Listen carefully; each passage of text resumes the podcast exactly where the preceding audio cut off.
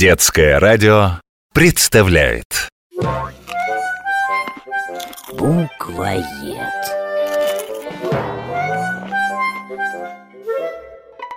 Сима, я понимаю, что смотреть в окно невероятно увлекательное занятие. Особенно с третьего этажа. Внизу ходит столько людей по своим делам. Все они разные, все куда-то торопятся. И про некоторых можно даже догадаться, чем они занимаются и куда направляются.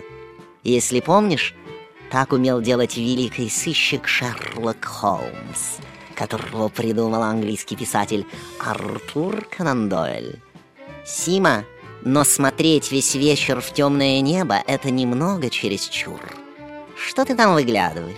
Комету? Пытаешься рассмотреть кратеры на Луне? Воспользуйся телескопом, так тебе будет удобнее. Да нет, Остап, комета тут ни при чем. Я хочу увидеть падающую звезду. Падающую звезду?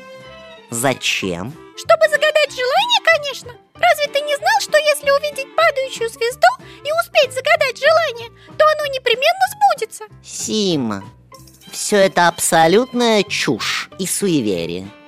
Звезды — это небесные тела, а не лампочки, которые прикреплены к небосводу и могут упасть в любую минуту.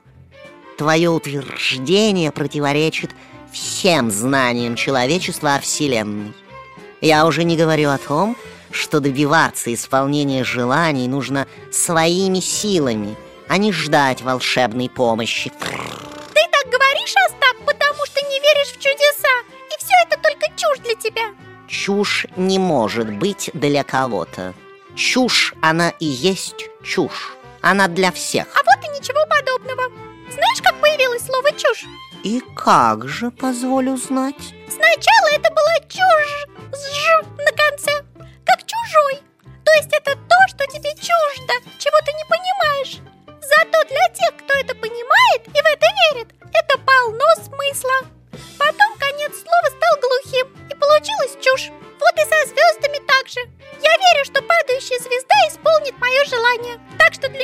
это не чушь.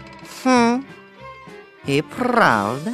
Впрочем, я когда-то читал, что когда камни, летящие из космоса, сталкиваются с воздушной оболочкой Земли, они раскаляются и начинают светиться. Их-то и называют падающими звездами. Ой-ой, смотри, вон звезда полетела. Пи! Ой, м-м, кажется, я не успел загадать желание. Arnya.